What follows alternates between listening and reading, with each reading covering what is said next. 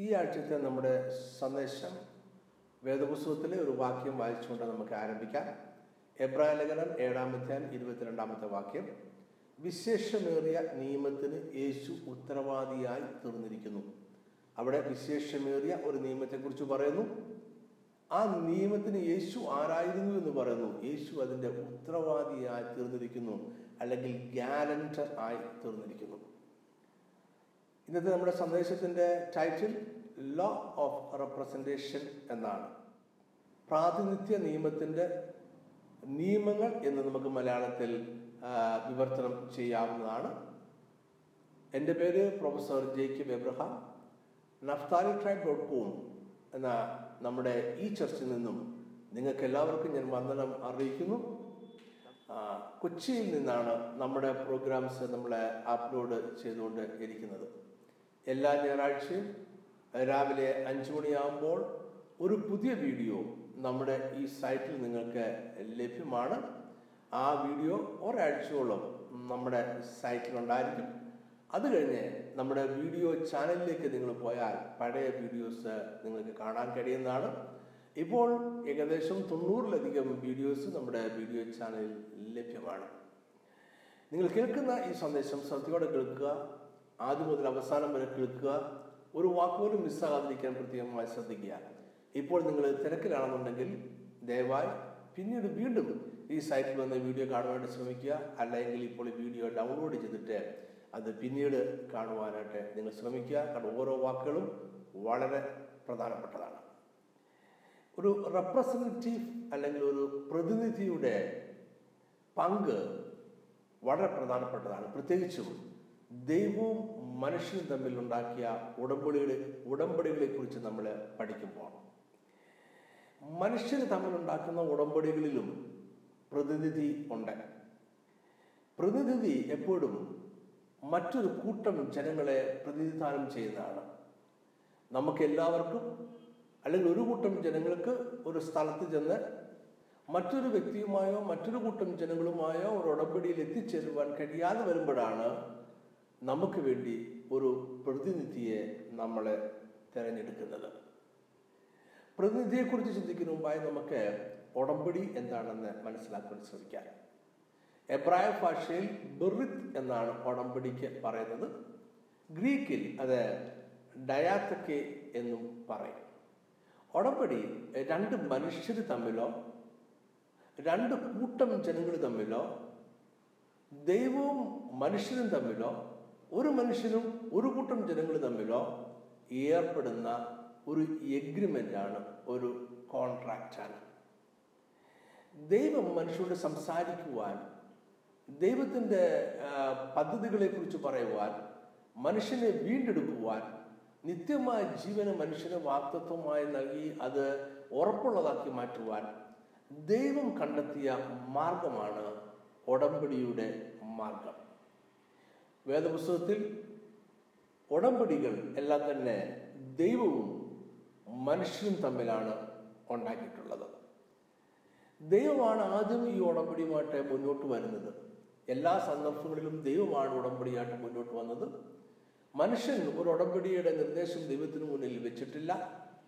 ദൈവത്തോട് ഉടമ്പടിയിൽ ഏർപ്പെടണമെന്ന് മനുഷ്യൻ ആഗ്രഹം പ്രകടിപ്പിച്ചിട്ടുമില്ല.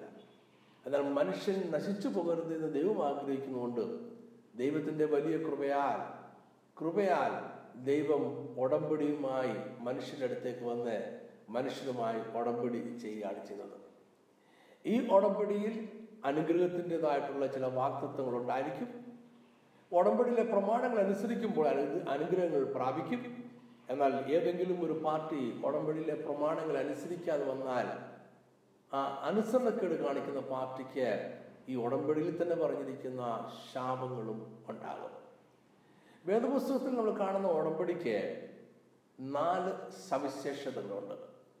നമുക്ക് അത് നോക്കാം. ഒന്ന് ഉടമ്പടിയിൽ ഏർപ്പെടാൻ ആഗ്രഹിക്കുന്ന ഒന്നാമത്തെ കക്ഷി ഒന്നാമത്തെ പാർട്ടി ഒന്നാമത്തെ കക്ഷി ആദ്യമേ അദ്ദേഹത്തെക്കുറിച്ചും കുറിച്ചും രണ്ടാമത്തെ കക്ഷി ഉടമ്പടിയിൽ ഏർപ്പെടുന്ന രണ്ടാമത്തെ കക്ഷിക്ക് വേണ്ടി ഒന്നാമത്തെ കക്ഷി ചെയ്തിട്ടുള്ള നല്ല കാര്യങ്ങൾ നന്മകൾ അനുഗ്രഹങ്ങൾ ഇതിനെക്കുറിച്ചൊരു വിവരണം നടത്തുന്നത് വേദപുസ്തകത്തിലെ ഉടമ്പുകളെ പരിശോധിച്ചാൽ നിങ്ങൾക്കിത് മനസ്സിലാക്കുവാനായിട്ട് കഴിയും. രണ്ടാമത് ഈ ഉടമ്പടി പ്രകാരം രണ്ട് പാർട്ടികളും അനുസരിക്കേണ്ട കാര്യങ്ങൾ എന്തൊക്കെയാണ് എന്നതിന്റെ ഒരു വലിയ ലിസ്റ്റ് ഉണ്ടാകും മൂന്നാമത് ഈ ഉടമ്പടി അനുസരിച്ചാൽ ലഭിക്കുന്ന അനുഗ്രഹത്തെക്കുറിച്ചും ഉടമ്പടി അനുസരിക്കാതിരുന്നാൽ ലഭിക്കുന്ന ശാപത്തെക്കുറിച്ചും ശിക്ഷയെക്കുറിച്ചും വിവരണം വിവരിച്ചിട്ടുണ്ടാകും.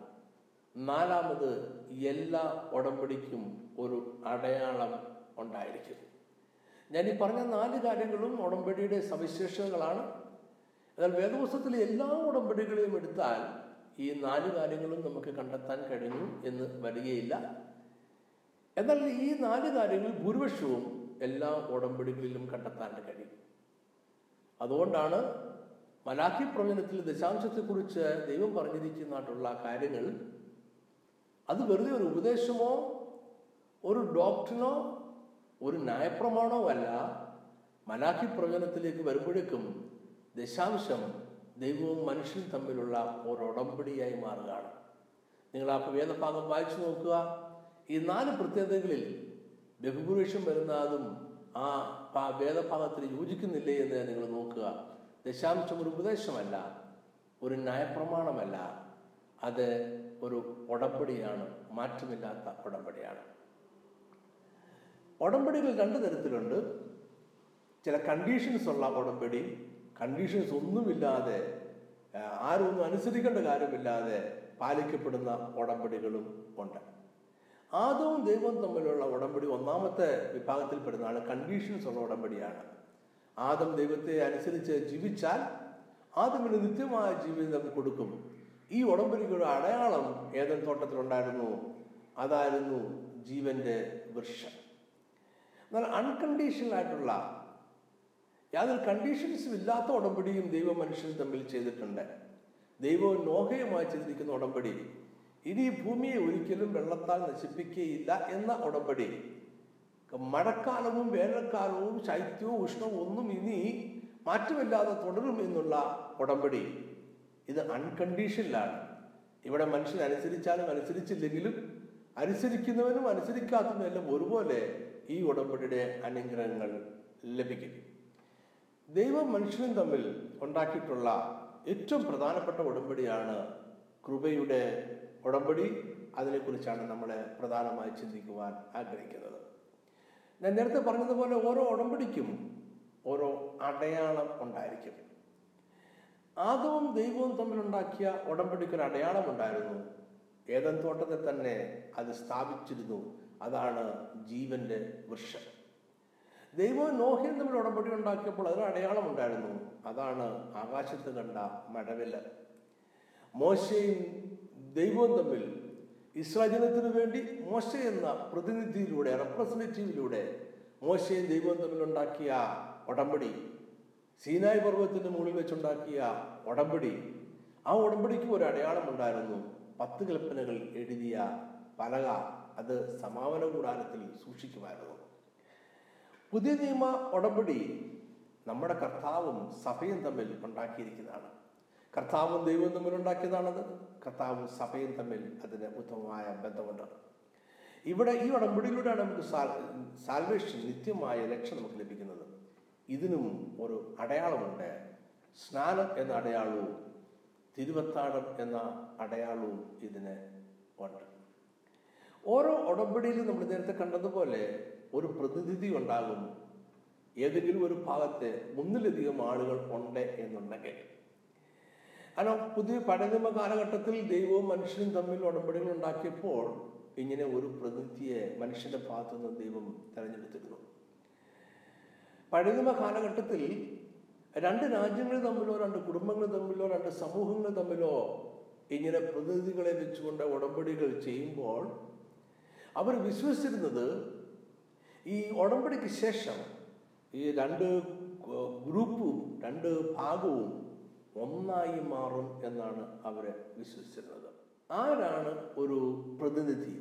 അദ്ദേഹത്തിന് എന്തെല്ലാം യോഗ്യത ഉണ്ടായിരിക്കണം നോക്കാം. ഒന്ന് ഒരു പ്രതിനിധി മറ്റൊരാൾക്ക് വേണ്ടി നിൽക്കുന്നതാണ്. മറ്റൊരാൾക്ക് വേണ്ടി സംസാരിക്കുവാനും പ്രവർത്തിക്കുവാനും അദ്ദേഹത്തിന് അധികാരമുണ്ട്. മറ്റൊരു കൂട്ടർക്ക് വേണ്ടി ഒരു കൂട്ടം ജനങ്ങൾക്ക് വേണ്ടി പ്രവർത്തിക്കുവാനും സംസാരിക്കുവാനും അദ്ദേഹത്തിന് അധികാരമുണ്ട്. രണ്ടാമത് അദ്ദേഹം ഏത് ഗ്രൂപ്പിനെയാണോ പ്രതിനിധാനം ചെയ്യുന്നത് ആ ഗ്രൂപ്പിൽ പെടുന്നയാളായിരിക്കണം അദ്ദേഹം. വ്യത്യസ്തമായി മറ്റെവിടെന്നെങ്കിലും വരുന്ന ഒരു പാടില്ല. മൂന്നാമതായി ഈ പ്രതിനിധിക്ക് താൻ പ്രതിനിധാനം ചെയ്യുന്ന ജനസമൂഹത്തിന്റെ ആവശ്യങ്ങളും ആഗ്രഹങ്ങളും അവസ്ഥകളും എന്തെല്ലാമാണെന്ന് വ്യക്തമായിട്ട് അറിയാമായിരുന്നിരിക്കണം. നാലാമത് ഈ പ്രതിനിധി താൻ പ്രതിനിധാനം ചെയ്യുന്ന ജനങ്ങളുമായി ഒരു രക്തബന്ധമുള്ള വ്യക്തി ആയിരിക്കണം. അതുകൊണ്ടാണ് അദ്ദേഹത്തെ ഈ ഉടമ്പടിയുടെ ഉത്തരവാദിത്വമുള്ള ആൾ എന്ന് എബ്രായ ലേഖനത്തിൽ വിളിച്ചത്. അഞ്ചാമതായിട്ട് ഈ പ്രതിനിധി ഈ ഉടമ്പടിയിൽ ഏർപ്പെടുമ്പോൾ ഈ മുഴുവൻ ജനങ്ങളും ഈ ഉടമ്പടിയിൽ ഏർപ്പെടുന്നു എന്നാണ് കണക്കാക്കപ്പെടുന്നത്. ആറാമതായിട്ട് ഈ ഉടമ്പടിയുടെ കണ്ടീഷൻസ് ടേംസ് ആൻഡ് കണ്ടീഷൻസ് ഈ പ്രതിനിധിയും ഈ ജനങ്ങളും ഒരുപോലെ പാലിക്കുവാൻ ബാധ്യസ്ഥരാണ്. അങ്ങനെ പാലിച്ചാൽ അവർക്ക് അനുഗ്രഹം ലഭിക്കും. അങ്ങനെ പാലിച്ചില്ലെങ്കിൽ അവർക്ക് അത് ശാപമായി തീരുകയും ചെയ്യും. ഏഴാമതായിട്ട് ഈ ഉടമ്പടിയിലെ എല്ലാ നിബന്ധനകളും തന്റെ ഗ്രൂപ്പിൽപ്പെട്ടവർ തന്റെ വിഭാഗത്തിൽപ്പെട്ടവർ അനുസരിക്കുന്നുണ്ട് എന്നത് അത് നോക്കേണ്ടുന്ന ഉത്തരവാദിത്വം അത് കാക്കേണ്ട ഉത്തരവാദിത്വം ഈ പ്രതിനിധിക്കായിരിക്കും ഉണ്ടാകുന്നത്. നമ്മൾ നേരത്തെ പറഞ്ഞതുപോലെ ഒരു ഉടമ്പടി ചെയ്യുന്ന ചെയ്യുമ്പോൾ ഒരു കൂട്ടം ജനങ്ങളെ പ്രതിനിധിക്കുന്ന ആൾ ആ കൂട്ടം ജനങ്ങളുമായി പൂർണമായിട്ടും ഏകീഭവിച്ചിട്ടുള്ള ആളായിരിക്കണം. അദ്ദേഹത്തിന് ഒരു തുല്യത ഉണ്ടായിരിക്കണം ആ ജനങ്ങളുമായിട്ട്. അങ്ങനെ അദ്ദേഹം ആ ജനങ്ങൾക്ക് വേണ്ടിയാണ് ഈ ഉടമ്പടിയിൽ ഏർപ്പെടുന്നത്. എന്ന് പറയുമ്പോൾ അദ്ദേഹം ഈ ഉടമ്പടിയിൽ ഏർപ്പെടുമ്പോൾ ഈ മുഴുവൻ ജനങ്ങളും അദ്ദേഹത്തിൽ ഉണ്ട് എന്നാണ് വിശ്വസിക്കപ്പെടുന്നത്. അപ്പോൾ അദ്ദേഹം ഉടമ്പടിയിൽ ഏർപ്പെടുമ്പോൾ എല്ലാവരും കൂടിയാണ് ഉടമ്പടിയിൽ ഏർപ്പെടുന്നതായിട്ട് കണക്കാക്കുന്നത്. ഉടമ്പടി ഞാൻ നേരത്തെ പറഞ്ഞത് ഉടമ്പടിക്ക് ശേഷം ഇത് കൂട്ടരും ഉടമ്പടി ചെയ്ത ഇരു കൂട്ടരും ഒന്നായി മാറുന്നു. അവർ പിന്നെ ഒന്നാണ് രണ്ടല്ല എന്നും വിശ്വസിക്കപ്പെട്ടിരുന്നു ഇനി നമുക്ക് ആദമിൽ നിന്ന് തുടങ്ങാം. ആദം എന്ന പ്രതിനിധിയിൽ നിന്ന് തുടങ്ങാം. ആദം ദൈവം തമ്മിൽ ഒരു ഉടമ്പടി ഉണ്ടായിരുന്നു. ഉടമ്പടി ഇത്ര മാത്രമേ ഉണ്ടായിരുന്നുള്ളൂ. ദൈവത്തെ അനുസരിക്കുന്നു എന്നുണ്ടെങ്കിൽ ആദം ദൈവത്തെ അനുസരിക്കുന്നുണ്ടെങ്കിൽ ആദമിന് നിത്യമായ ജീവിതം ലഭിക്കും. ഇതിനൊരു അടയാളവും തോട്ടത്തിൽ വെച്ചു ജീവന്റെ വൃക്ഷം. ആദം ദൈവമായ ഉടമ്പടി ചെയ്തപ്പോൾ സകല മനുഷ്യരുടെയും പ്രതിനിധിയായിട്ടാണ് ആദം അവിടെ നിന്നത്. സകല മനുഷ്യർക്കും വേണ്ടി സകല മനുഷ്യരെയും ഉൾക്കൊണ്ടുകൊണ്ട് സകല മനുഷ്യരെയും പ്രതിനിധിയായി ആദം ദൈവവുമായി ഒരു ഉടമ്പടിയിൽ ഏർപ്പെട്ടു. എന്ന് പറയുമ്പോൾ ഉടമ്പടിയിൽ ഏർപ്പെട്ടപ്പോൾ ആദവും ആദമിൽ സകല മനുഷ്യരും ഉണ്ടായിരുന്ന പോലെ തന്നെ ഈ ഉടമ്പടിയുടെ കണ്ടീഷൻസ് ആദം ബ്രേക്ക് ചെയ്തപ്പോൾ ആദം തകർത്തപ്പോൾ ദൈവത്തോട് അനുസരണക്കേട് കാണിച്ചപ്പോൾ ആദം മാത്രമല്ല അനുസരണക്കേട് കാണിച്ചത്. ആദമിലുണ്ടായിരുന്ന സകല മനുഷ്യരും കൂടെയാണ് അനുസരണക്കേട് കാണിച്ചത്. അതുകൊണ്ട് അതുകൊണ്ട് ആദമിലൂടെ ഈ ഉടമ്പടി തകർത്തതിന്റെ ശിക്ഷ ലോകത്തിലെ സകല മനുഷ്യരിലേക്കും കടന്നു വന്നു. ഒന്ന് കൊരിന്തിയർ പതിനഞ്ചാം അധ്യായം നാൽപ്പത്തഞ്ചാമത്തെ വാക്യത്തിൽ നമ്മൾ വായിക്കുന്നത് ആദം എന്ന പ്രതിനിധിയെ കുറിച്ചാണ് സകല മനുഷ്യരുടെയും പ്രതിനിധിയെ കുറിച്ചാണ് ഒന്നാം മനുഷ്യനായ ആദം ജീവനുള്ള ദേഹിയായി തീർന്നു എന്ന് എഴുതിയിരിക്കുന്നുവല്ലോ. ഒടുക്കത്തെ ആദാം ജീവിപ്പിക്കുന്ന ആത്മാവ് ആയി. റോമർക്കെഴുതി ലേഖനം അധ്യായം പന്ത്രണ്ടാമത്തെ വാക്യത്തിലും ആദം എന്ന സകല മനുഷ്യരെയും പ്രതിനിധിയെ കുറിച്ചാണ് പറയുന്നത്. അതുകൊണ്ട് ഏക മനുഷ്യനാൽ പാപവും പാപത്താൽ മരണവും ലോകത്തിൽ കടന്നു ഇങ്ങനെ എല്ലാവരും പാപം ചെയ്യാൻ മരണം സകല മനുഷ്യരിലേക്കും പരന്നിരിക്കുന്നു. അപ്പോൾ ആദം തെറ്റ് ചെയ്തു. ആദം മരണത്തെ കൊണ്ടുവന്നു. ആദം മരണത്തിന്റെ ഒരു ഒരു ഒരു ഒരു സ്രോതസ്സായിട്ട് മാറി. ആദമിലൂടെ സകല മനുഷ്യരും തെറ്റ് ചെയ്തു. സകല മനുഷ്യരിലേക്കും മരണം കടന്നു വന്നു. ആദമിൽ നിന്ന് ഞാൻ നേരെ അബ്രഹാമിലേക്ക് വരുവാൻ ആഗ്രഹിക്കുന്നു. അബ്രഹാമിനും ആദമിനും ഇടയിൽ ധാരാളം ദേവദാസന്മാരുണ്ട്. അവരുമായി ദൈവം സംവാദിക്കുകയും ഉടമ്പടിയിൽ ഏർപ്പെടുകയും ചെയ്തിട്ടുണ്ട് നമ്മളത് മുഴുവൻ സമയത്തിന്റെ പരിമിതി മൂലം ചിന്തിക്കുന്നില്ല. അബ്രഹാമും ദൈവം തമ്മിലുള്ള ഉടമ്പടി മനുഷ്യന്റെ ചരിത്രത്തിലെ ഏറ്റവും പ്രധാനപ്പെട്ട ഉടമ്പടിയാണ്. വിശ്വാസം മൂലം സകല മനുഷ്യരെയും അനുഗ്രഹിക്കാം എന്നുള്ള ഒരു പുതിയ ഉടമ്പടി ദൈവം ആദ്യമേ ചെയ്യുന്നത് അങ്ങനെ ഉടമ്പടി ദൈവം ഏർപ്പെടുന്നത് അബ്രഹാമിലൂടെയാണ്. ദൈവം അബ്രഹാമിനെ സകല മനുഷ്യരെയും പ്രതിനിധിയായി തെരഞ്ഞെടുത്തു വിളിച്ചിറക്കി അബ്രഹാമിന്റെ വിശ്വാസത്തെ ദൈവം പരീക്ഷിച്ചു. നിങ്ങൾക്കറിയാവുന്ന സംഭവമാണ് ദൈവം അബ്രഹാമിനോട് തന്റെ മകനെ യാഗം കഴിക്കുവാനായിട്ട് ആവശ്യപ്പെട്ടത്. തന്റെ മകനെ യാഗം കഴിക്കുവാൻ ആവശ്യപ്പെട്ടപ്പോൾ ഓർക്കണം ദൈവം അബ്രഹാമിനോട് പറഞ്ഞൊരു വാക്തത്വമാണ് തന്റെ മകനെന്ന് പറഞ്ഞത് എന്താണ് ആ വാക്തത്വം എന്ന് പറയുന്നത്? ആകാശത്തിലെ നക്ഷത്രങ്ങൾ പോലെയും ഭൂമിയിലെ മണത്തിരികൾ പോലെയും നിന്റെ സന്തതിയെ ഞാൻ വർദ്ധിപ്പിക്കാം എന്ന് പറഞ്ഞ അത്രമാത്രം എണ്ണത്തിലുള്ള സന്തതിയെ തരാമെന്ന് പറഞ്ഞ വാക്തത്വം ആ വാക്തത്വം മുഴുവൻ തന്റെ ഏക മകനിലാണുള്ളത്. അപ്പോൾ അബ്രഹാം തന്റെ ഏകജാതനായ മകനെ യാഗം കഴിക്കുമ്പോൾ അബ്രഹാം യാഗം കഴിക്കുന്ന അവനെ മാത്രമല്ല ദൈവത്തിന്റെ വാക്തത്വം മാനിക്കുന്ന നക്ഷത്രങ്ങളുടെ എണ്ണത്തോളം വരുന്ന മണൽത്തടികളുടെ എണ്ണത്തോളം വരുന്ന സന്തതി പരമ്പരകളെ മുഴുവനാണ് അബ്രഹാം യാഗം കഴിക്കുന്നത്. അതാണ് പ്രാതിനിധ്യ നിയമം എന്ന് പറയുന്നത്. അവിടെ എബ്രായ ലേഖനത്തിൽ നമ്മൾ വായിക്കുന്നത് അബ്രഹാം വിശ്വാസത്താൽ തന്റെ മകനെ യാഗടിച്ചു എന്നാണ്. അബ്രഹാം വിശ്വാസത്താൽ തന്റെ മകനെ യാഗടിക്കുമ്പോൾ വിശ്വാസത്താൽ നമ്മുടെ പിതാവായിരിക്കുന്ന അബ്രഹാമിൽ നമ്മളെല്ലാവരും ഉണ്ടായിരുന്നു. യാഗം കഴിക്കുന്നവരായിട്ടുണ്ടായിരുന്നു. എന്ന് മാത്രമല്ല യാഗം കഴിക്കപ്പെട്ട അബ്രഹാമിന്റെ മകനിൽ അബ്രഹാം വിശ്വാസത്താൽ യാഗം കഴിച്ച അബ്രഹാമിന്റെ മകനിലും നമ്മളെ എല്ലാവരും ഉണ്ടായിരുന്നു. അത് നമ്മുടെ ഒരു പ്രതിനിധിയാണ്. അബ്രഹാം നമ്മുടെ പിതാവായി. നമ്മുടെ പ്രതിനിധിയായി വിശ്വാസത്തിന് നമ്മുടെ പ്രതിനിധിയായി നിൽക്കുമ്പോൾ ഈ ഭൂമിയിലെ സകല വംശങ്ങളെയും അനുഗ്രഹിക്കാം നിന്റെ സന്തതിയിലൂടെ അനുഗ്രഹിക്കാം എന്നുള്ള ദൈവത്തിന്റെ വാക്തത്വം അത് അബ്രഹാമിന്റെ സന്തതിയിലാണുള്ളത്. സകല സന്തതി പരമ്പരകളും അബ്രഹാമിന്റെ ഏക മകനിൽ ആണ് ഉള്ളത്. എബ്രാഹിം പതിനൊന്നാം അധ്യായം പതിനേഴാമത്തെ വാക്യത്തിൽ നമ്മൾ വായിക്കുന്ന വിശ്വാസത്തിൽ അബ്രഹാം താൻ പരീക്ഷിക്കപ്പെട്ടപ്പോൾ ഇസഹാക്കിനെ യാഗം അർപ്പിച്ചു.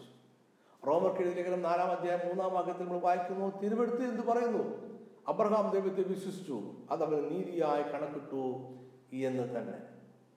ഉൽപ്പത്തി പുസ്തകം പതിനഞ്ചാം അധ്യായം ആറാമത്തെ വാക്യത്തിൽ വായിക്കുന്ന പോലെ യഹോവയെ വിശ്വസിച്ചു അത് അവന് നീതിയായി കണക്കിട്ടു. ഇനി ഞാൻ ഗലാത്തി ലേഖനത്തിൽ വാക്യം വായിക്കാം മൂന്നാം അധ്യായം ആറ് മുതൽ ഒമ്പത് വരെയുള്ള വാക്യങ്ങൾ ശ്രദ്ധയോടെ കേൾക്കുക. ആറാമത്തെ വാക്യം അബ്രഹാം ദൈവത്തിൽ വിശ്വസിച്ചു അതവന് നീതിയായി കണക്കിട്ടു എന്ന് ഉണ്ടല്ലോ. ഏഴ് അതുകൊണ്ട് വിശ്വാസികളത്രേ അബ്രഹാമിന്റെ മക്കൾ എന്ന് അറിവേ ഓർക്ക ഒന്ന് അബ്രഹാം നീതിയിരിക്കപ്പെട്ടത് അബ്രഹാമിന്റെ പ്രവൃത്തിയാലല്ല വിശ്വാസത്താൽ ആണ്. അതുകൊണ്ട് ആരെല്ലാം യേശുക്രിസ്തുവിൽ വിശ്വസിക്കുന്നുവോ യേശു ക്രിസ്തു അബ്രഹാമിന്റെ സന്തതി പരമ്പിൽ പെട്ട ഒരാളായി ജനിച്ചതുകൊണ്ട് ആരെല്ലാം യേശു ക്രിസ്തു വിശ്വസിക്കുന്നുവോ യേശു ക്രിസ്തുവിലൂടെ അവർ അബ്രഹാമിന്റെ സന്തതിയായി മാറുന്നു. എട്ടാമത്തെ വാക്യം എന്നാൽ ദൈവം വിശ്വാസം മൂലം ജാതികളെ നീതീകരിക്കുന്നു എന്ന് തിരുവെടുത്ത് മുൻ കണ്ടിട്ട് നിന്നിൽ സകല ജാതികളും അനുഗ്രഹിക്കപ്പെടുമെന്നുള്ള സുവിശേഷം അബ്രഹാമിനോട് മുൻകൂട്ടി അറിയിച്ചു. വാക്യങ്ങൾ പ്രത്യേകം ശ്രദ്ധിക്കുക. നിന്നിൽ സകല ജാതികളും അനുഗ്രഹിക്കപ്പെടും എന്നുള്ള സുവിശേഷം ദൈവം അബ്രഹാമിനോട് മുൻകൂട്ടി അറിയിച്ചു സുവിശേഷം ആരംഭിക്കുന്നത് മത്തായിന്റെ സുവിശേഷം ഒന്നാമത്തെ അധ്യായം ഒന്നാമത്തെ വാക്യത്തിലല്ല. ഒമ്പതാമത്തെ വാക്യം അങ്ങനെ വിശ്വാസികൾ വിശ്വാസിയ അബ്രഹാമിനോട് കൂടെ അനുഗ്രഹിക്കപ്പെടുന്നു. രണ്ട് പ്രാവശ്യം വിശ്വാസം വിശ്വാസം എന്ന വാക്ക വാക്യത്തിൽ ഉപയോഗിക്കുന്നു. അങ്ങനെ വിശ്വാസികൾ യേശുവിൽ വിശ്വസിക്കുന്നവർ വിശ്വാസിയ അബ്രഹാമിനോട് കൂടെ അനുഗ്രഹിക്കപ്പെടുന്നു. ഗലാത്തിലേറെ മൂന്നാമത്തെ പതിനാറാമത്തെ വാക്യം ഈ ആർഗ്യുമെന്റിന്റെ മുഴുവനുള്ള ഒരു ഒരു ഒരു കൺക്ലൂഷനാണ് അബ്രഹാമിന്റെ അനുഗ്രഹം ക്രിസ്തുവേശുവിൽ ജാതികൾക്ക് വരേണ്ടതിന് നാം ആത്മാവെന്ന വാക്തത്വം വിശ്വാസത്താൽ പ്രാപിപ്പാൻ തന്നെ. ഇനി നമുക്ക് വേഗത്തിൽ യേശുക്രിസ്തുവിലേക്ക് വരാം. യേശുക്രിസ്തു നമ്മളെ പ്രതിനിധീകരിച്ചു. നമ്മുടെ ഒരു പ്രതിനിധി ആയിരുന്നു. നേരത്തെ പറഞ്ഞതുപോലെ മനുഷ്യർ തമ്മിലുള്ള ഇടപാടിൽ നമുക്ക് ചെന്നു ചേരാൻ കഴിയാത്ത ഒരു സ്ഥലത്ത് നമ്മളെ നമുക്ക് പകരമായി നിൽക്കുന്ന നമ്മളെ പ്രതികരിക്കുന്ന ആളിനെയാണ് നമ്മളെ പ്രതിനിധി എന്ന് വിളിക്കുന്നത് യേശു അങ്ങനെ നമ്മുടെ പ്രതിനിധി ആയിരുന്നു. യേശു ഇപ്പോഴും നമ്മുടെ പ്രതിനിധിയാണ്. അവൻ ദൈവത്തിന്റെ മുമ്പാകെ നമ്മുടെ പ്രതിനിധിയായി നിൽക്കുന്നു. അവന് കൃപയുടെ സിംഹാസനത്തിന് മുമ്പാകെ നമ്മുടെ പ്രതിനിധിയായി നിൽക്കുന്നു. അവൻ നീതിയുടെയും ന്യായനീതിയുടെയും സിംഹാസനത്തിന് മുമ്പാകെ നമ്മുടെ പ്രതിനിധിയായി നിൽക്കുകയാണ്. യേശു ദൈവത്തിന് മുമ്പാകെ നിൽക്കുമ്പോൾ യേശു നമ്മുടെ പ്രതിനിധിയായതുകൊണ്ട് നമ്മളിലും നമ്മളും അവരിലൂടെ ദൈവത്തിന്റെ മുമ്പാകെ നിൽക്കുകയാണ് ചെയ്തത് നമ്മളെ യേശു അവനിൽ തിരഞ്ഞെടുത്തു. യേശുവിൽ നമ്മളെ സ്വീകരിച്ചു. യേശുവിൽ നമ്മളെ നീതീകരിച്ചു. യേശുവിൽ നമ്മളെ മഹത്വമുള്ളവരാക്കി മാറ്റിയിരിക്കുന്നു. യേശു ദൈവത്തിന് മുമ്പാകെ ആരെല്ലാം ആണോ അതെല്ലാം നമുക്ക് വേണ്ടിയാണ് നമ്മളെ പ്രതിനിധാനം ചെയ്യുന്നതാണ്. അതുകൊണ്ട് നമ്മൾ യേശുവിൽ പൂർണരായിട്ട് മാറിയിരിക്കുന്നു. ആദം നമ്മുടെ പ്രതിനിധിയായി. ദൈവമായ ഒരു ഉടമ്പടി ബന്ധത്തിൽ ഏർപ്പെട്ടു എങ്കിലും ആദം ആ ഉടമ്പടിയെ ബ്രേക്ക് ചെയ്തു.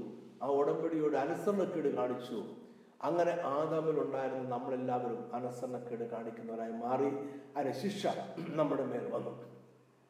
ഇതൊരു വലിയൊരു പ്രതിസന്ധിയായി മാറി. ദൈവം മനുഷ്യനെ സൃഷ്ടിച്ചത് ഇങ്ങനെ ശിക്ഷിക്കുവാനല്ല പണിഷ് ചെയ്യാൻ വേണ്ടിയല്ല. അവരെ കൊല്ലുവാനോ മരണത്തിൽ ഏൽപ്പിക്കുവാൻ വേണ്ടിയോ അല്ല ദൈവവും മനുഷ്യനും തമ്മിലുണ്ടായിരിക്കുന്ന ഈ പ്രതിസന്ധി അത് പരിഹരിക്കണമെന്ന് ദൈവം ആഗ്രഹിച്ചു? അതിന് ദൈവത്തിന് രണ്ട് യോഗ്യതയുള്ള ഒരു മനുഷ്യനെ ആവശ്യമായിരുന്നു. ഒന്ന് ദൈവത്തിന് ദൈവത്തെ പോലെ വിശുദ്ധനായ ഒരു മനുഷ്യനെ വേണം. പാപം ചെയ്യാത്ത ഒരു മനുഷ്യനെ ദൈവത്തിന് ആവശ്യമുണ്ട്. ഉടമ്പടി ബന്ധത്തിൽ ഏർപ്പെടുമ്പോൾ നമ്മുടെ പ്രതിനിധിയായി നിൽക്കുന്ന ആളിന്റെ യോഗ്യത എന്താണെന്ന് ഞാൻ മുമ്പേ പറഞ്ഞു. ആ യോഗ്യതകൾ നിങ്ങളുടെ മനസ്സിലേക്ക് ഇപ്പോൾ വീണ്ടും വരുന്നു എന്ന് ഞാൻ ചിന്തിക്കുന്നു. രണ്ടാമത് ഇദ്ദേഹം മനുഷ്യകുലത്തിൽ തന്നെ പെട്ടതായിരിക്കണം. എങ്കിൽ മാത്രമേ അദ്ദേഹത്തിന് മനുഷ്യനെ പ്രതിനിധിക്കാൻ കഴിയത്തുള്ളൂ. അപ്പോൾ പാവമില്ലാത്ത ദൈവത്തെ പോലെ വിശുദ്ധനായ ആളായിരിക്കണം. അത് മനുഷ്യകുലത്തിൽ തന്നെ പെട്ടയാളായിരിക്കണം. ഈ ഇതിനുള്ള ഉത്തരമാണ് യേശു ക്രിസ്തു എന്നത്. ദൈവത്തിന്റെ വചനം നമ്മളോട് ഇങ്ങനെ പറയുന്നു. യേശു ക്രിസ്തു ദൈവത്തിന്റെ വചനമായിരുന്നു. യോഹനാന്റെ സുവിശേഷത്തിൽ നമ്മൾ വായിക്കുന്ന ഇങ്ങനെയാണ് ദൈവത്തിന്റെ വചനം ജഡമായി തീർന്നതാണ് യേശു ക്രിസ്തു അങ്ങനെ ജഡമായി തീർന്ന യേശു ക്രിസ്തു ഒരു മനുഷ്യൻ അനുഭവിക്കുന്ന എല്ലാ അനുഭവങ്ങളിലൂടെയും പാപമൊഴികെ സകലത്തിലൂടെയും അവനെ കടന്നുപോയി. ഒരു ചെറിയ കുട്ടിയായി അവൻ ജനിച്ചു. ഒരു കുട്ടിക്ക് അനുഭവി അനുഭവിക്കുന്ന പ്രയാസങ്ങളും ബുദ്ധിമുട്ടുകളെല്ലാം അവൻ മനസ്സിലാക്കി. അവന് ഒരു കൗമാരപ്രായക്കാരനായിരുന്നു. കൗമാരപ്രായക്കാരുടെ എല്ലാ പ്രശ്നങ്ങളും പ്രതിസന്ധികളും അവൻ മനസ്സിലാക്കി. അവനൊരു യൗവനക്കാരനായിട്ട് ജീവിച്ചു. പ്രായമുള്ള മുതിർന്നവരുടേതായിട്ടുള്ള വിഷയങ്ങൾ പ്രയാസങ്ങൾ ബുദ്ധിമുട്ടുകൾ യേശു മനസ്സിലാക്കി. ഇതിനോടൊപ്പം തന്നെ യേശുവിന് നമുക്കുള്ളതുപോലെ സ്വതന്ത്രമായ ഒരു ഇച്ഛാശക്തി ഉണ്ടായിരുന്നു. ഒരു ഫ്രീ വിൽ ഉണ്ടായിരുന്നു. സ്വതന്ത്രമായ ഇച്ഛാശക്തി ഉണ്ടായിരുന്നു. നന്മതിന്മകളെ തിരഞ്ഞെടുക്കുവാനുള്ള പരിപൂർണമായ സ്വാതന്ത്ര്യം യേശുവിനും ഉണ്ടായിരുന്നു. എന്നാൽ മനുഷ്യന്റെ എല്ലാ വികാരങ്ങളും നിരാശയും ഭാരങ്ങളും സന്തോഷവും പ്രയാസങ്ങളും വേദനയും എല്ലാം യേശു അനുഭവിച്ചിട്ടും അവൻ പാപത്തെ തിരഞ്ഞെടുക്കാതെ നന്മയെ മാത്രം തിരഞ്ഞെടുത്തു. മരുഭൂമിയിൽ പിശാജ് യേശുവിനെ പരീക്ഷിക്കുന്നതും പിശാജിന്റെ മേലും പരീക്ഷയുടെ മേലും യേശു നേരിടുന്നതിന്റെ പ്രാധാന്യം ഇതാണ്. യേശു മനുഷ്യനായി മനുഷ്യനോട് ഏകീഭവിച്ച് മനുഷ്യനായി ഈ ഭൂമിയിൽ ജീവിച്ചു. അതിനുവേണ്ടി അവൻ ദൈവത്തോടുള്ള സമത്വത്തെ പൂർണമായിട്ട് ഉപേക്ഷിച്ചു കളഞ്ഞു. പൂർണമായ ഒരു മനുഷ്യനായി അവൻ ഭൂമിയിലേക്ക് വന്നു. ഈ ഭൂമിയിൽ മനുഷ്യനായിട്ട് ജീവിച്ച് നമ്മുടെ പ്രതിനിധിയായി അവൻ ദൈവവുമായി ഒരു ഉടമ്പടി ബന്ധത്തിൽ ഏർപ്പെട്ടു. വീണ്ടും ഒരു പ്രശ്നമുണ്ട്. മനുഷ്യകുലം മുഴുവൻ പാപത്തിലാണ്. ഈ പാപത്തിൽ ജീവിക്കുന്ന മനുഷ്യകുലവുമായി ദൈവത്തിന് ഒരു ഉടമ്പടി സാധ്യമാവുമോ? അങ്ങനെ ഒരു ഉടമ്പടി കൊണ്ട് എന്തെങ്കിലും പ്രയോജനം ഉണ്ടാവുമോ വീണ്ടും അതിനൊരു പരിഹാരം കണ്ടെത്താനായിട്ട് വന്നു. അതുകൊണ്ട് യേശു തന്നെ എന്ത് ചെയ്തു? മനുഷ്യരുടെ പാപത്തിന് പരിഹാരമായി തീർന്നു. അവൻ മനുഷ്യരുടെ പാപത്തിന് പരിഹാരമായി എന്ത് ചെയ്യണമോ അത് യേശു ചെയ്തു. രണ്ടാമതായി പാപത്തെ ഈ ഭൂമിയിലേക്ക് കൊണ്ടുവന്ന പിശാചിനെയും പിശാചിന്റെ സർവശക്തികളെയും അവനെ തകർത്ത് പിശാചിന്റെ സാമ്രാജ്യത്തെ തകർത്ത് എന്നേക്കുമായി പിശാചിന്റെ മേൽ ജയം നേടി. യേശുക്രിസ്തുവിന്റെ പ്രവർത്തനങ്ങൾ യേശുക്രിസ്തുവിന്റെ പ്രവൃത്തികൾ എപ്പോഴും നമുക്ക് പകരമായിട്ട് ഉള്ളതായിരുന്നില്ല. യേശുക്രിസ്തു നമ്മുടെ ജീവിതത്തിന്റെ വിശാലമായ തലത്തിൽ നമ്മുടെ പ്രതിനിധിയായിട്ടാണ് നിൽക്കുന്നത്. എന്നാൽ യേശുക്രിസ്തു പാപത്തിന് പരിഹാരമായി ഒരു യാഗമായി ഒരു യാഗമൃഗമായി ക്രൂശിൽ മരിച്ചപ്പോൾ അവിടെ നമ്മുടെ പകരക്കാരനായിട്ടാണ് മരിച്ചത്.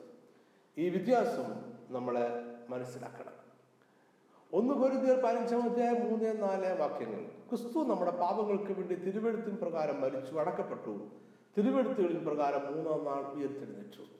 ഇവിടെ യേശു നമ്മുടെ പാപങ്ങൾക്ക് വേണ്ടി മരിച്ച് അടക്കപ്പെട്ട് ഉയർത്തെഴുന്നേറ്റ നമ്മുടെ പകരക്കാരനാണ് നമ്മുടെ സബ്സ്റ്റിറ്റ്യൂട്ടാണ് നമ്മുടെ പകരക്കാരനായി യേശു ഒരു യാഗമായി തീർന്നതുകൊണ്ട് നമ്മൾ ഇനിയും ഒരു യാഗം കഴിക്കേണ്ട ആവശ്യമില്ല. നമ്മുടെ പകരക്കാരനായ ഒരാൾ ഒരു കാര്യം ചെയ്യുമ്പോൾ നമ്മൾ വീണ്ടും അതേ കാര്യം ആവർത്തിച്ച് ചെയ്യേണ്ടതില്ല. അത് ഒരിക്കലായി എന്നേക്കുമായിട്ട് ചെയ്തു തീർക്കുകയാണ് ചെയ്യുന്നത്. അതുകൊണ്ട് യേശു കാൽവരി ക്രൂശിൽ യാഗം കഴിക്കുന്ന വ്യക്തിയായിരുന്നു. യാഗമൃഗമായിരുന്നു. ആ യാഗത്തിന്റെ മഹാപുരോഹിതനും ആയിരുന്നു. ഇത് പകരക്കാരൻ എന്ന രീതിയിൽ നമുക്ക് പകരമായി യേശു ചെയ്ത ഒരു വലിയ ശുശ്രൂഷയാണ്. ഇത് പകരക്കാരൻ എന്ന നിലയിൽ നമുക്ക് പകരമായി യേശു ചെയ്തുകൊണ്ട് അത് ഒരിക്കലായി എന്നേക്കുമായി ചെയ്തിരിക്കുന്നു. നമ്മൾ ഇനിയും ഇത് ആവർത്തിച്ച് ചെയ്യേണ്ടതില്ല എന്ന് പറഞ്ഞാൽ നമ്മൾ ഇനിയും യാഗം കഴിക്കാനുള്ള സ്ഥലത്തേക്ക് പോകേണ്ട ആവശ്യമില്ല. ഒരു യാഗമൃഗത്തെ നമ്മൾ ഇനി അന്വേഷിക്കേണ്ട കാര്യമില്ല. യാഗം കഴിക്കുവാനായി നമുക്കൊരു മഹാപുരോഗതിനെയും ആവശ്യമില്ല. എന്നാൽ ഇതിന് വെളിയിൽ നമ്മുടെ ജീവിതവുമായി ബന്ധപ്പെട്ട മറ്റനേക കാര്യങ്ങളിൽ യേശു പ്രത്യേകിച്ച് ദൈവമായ ഒരു ഉടമ്പടി ബന്ധത്തിൽ ഏർപ്പെട്ടപ്പോൾ നമുക്ക് വേണ്ടി ഒരു ഉടമ്പടി ദൈവമായി കർത്താവ് ചെയ്തപ്പോൾ അവിടെ നമ്മുടെ പകരക്കാരനായിട്ടല്ല നമ്മുടെ പ്രതിനിധിയായിട്ടാണ് ആ ഉടമ്പടി ചെയ്തത്. ഒരു വാക്യം വായിക്കാം ഞാൻ വേഗത്തിൽ അവസാനിപ്പിക്കാൻ ആഗ്രഹിക്കുന്നു. റോമർക്കെതിരെ ലേഖനം ആറാമത്തെ ഞാൻ പത്താമത്തെ വാക്യം. അവൻ മരിച്ചത് പാപസംബന്ധമായി ഒരിക്കലായിട്ട് മരിച്ചു. അവൻ ജീവിക്കുന്നതോ ദൈവത്തിന് ജീവിക്കുന്നു. ഈ വാക്ക് നിങ്ങൾ പ്രത്യേകമായി ശ്രദ്ധയോടെ വായിച്ച് അവൻ മരിച്ചത് പാപസംബന്ധമായി ഒരിക്കലായിട്ട് മരിച്ചു. യേശു പാപസംബന്ധമായി മരിച്ചു. ഇംഗ്ലീഷിൽ വായിക്കുന്നത് ഇങ്ങനെയാണ് he die to sin once for all Yesu പാപസംബന്ധമായി മരിച്ചത് നമ്മുടെ പ്രതിനിധിയായിട്ടാണ്. നമ്മൾ പാപസംബന്ധമായി മരിക്കാതിരിക്കണം എന്നല്ല യേശു ഉദ്ദേശിച്ചത്. യേശു നമ്മുടെ പകരക്കാരായിട്ടല്ല നമ്മുടെ പാപസംബന്ധമായി മരിച്ചത്. നമ്മുടെ പകരക്കാരായിരുന്നുവെങ്കിൽ നമ്മൾ പാപസംബന്ധമായി മരിക്കേണ്ട ആവശ്യമില്ലായിരുന്നു. എന്നാൽ യേശു ഇവിടെ പാപസംബന്ധമായി മരിക്കുന്നത് he die to sin once for all അങ്ങനെ യേശു മരിക്കുന്നത് നമ്മുടെ പ്രതിനിധിയായിട്ടാണ്. നമ്മുടെ പ്രതിനിധിയായി യേശു പാപസംബന്ധമായി മരിച്ചു എന്ന് പറഞ്ഞർത്ഥം നമ്മളും പാപസംബന്ധമായി മരിക്കണമെന്നാണ്. നമ്മുടെ പ്രതിനിധി ദൈവമായ ഒരു ഉടമ്പടി ബന്ധത്തിൽ ഏർപ്പെട്ട നമ്മുടെ പ്രതിനിധി പാപസംബന്ധമായി മരിച്ചതുകൊണ്ട് നമ്മളും പാപസംബന്ധമായി മരിക്കണം. നമ്മുടെ പ്രതിനിധിയെ പോലെ ആകണം. നമ്മുടെ പ്രതിനിധി പാപസംബന്ധമായി മരിച്ചതുകൊണ്ട് നമുക്കും പാപസംബന്ധമായി മരിക്കുവാൻ കഴിയും എന്നും അതിന് അർത്ഥം ഉണ്ട്. നമ്മുടെ കർത്താവ് ദൈവവുമായി പുതിയ ഒരു ഉടമ്പടി കൃപയുടെ ഒരു ഉടമ്പടി വിശ്വാസത്താൽ നീതീകരിക്കപ്പെടുന്നു എന്നുള്ള ഒരു ഉടമ്പടി ആ ഉടമ്പടിയിൽ നമ്മൾ നമ്മുടെ കർത്താവ് ദൈവം തമ്മിൽ ഏർപ്പെട്ടപ്പോൾ ആ ഉടമ്പടിയിൽ സ്വന്തം രക്തത്താൽ അവനെ ഒപ്പുവെച്ച് തീർപ്പാക്കിയപ്പോൾ യേശു നമ്മുടെ പ്രതിനിധി ആയതുകൊണ്ട് നമ്മൾ എല്ലാവരും യേശുവിൽ ഉണ്ടായിരുന്നു. നമ്മളുകൂടിയാണ് ഈ ഉടമ്പടി ബന്ധത്തിൽ ഏർപ്പെട്ടത്. യേശു നമ്മുടെ പ്രതിനിധിയാണ് എന്ന് പറയുമ്പോൾ അത് ഉദ്ദേശിക്കുന്നത് യേശു ജീവിച്ചതുപോലെ നമ്മൾ ജീവിക്കണം നമുക്ക് ജീവിക്കാൻ കഴിയും എന്നാണ്.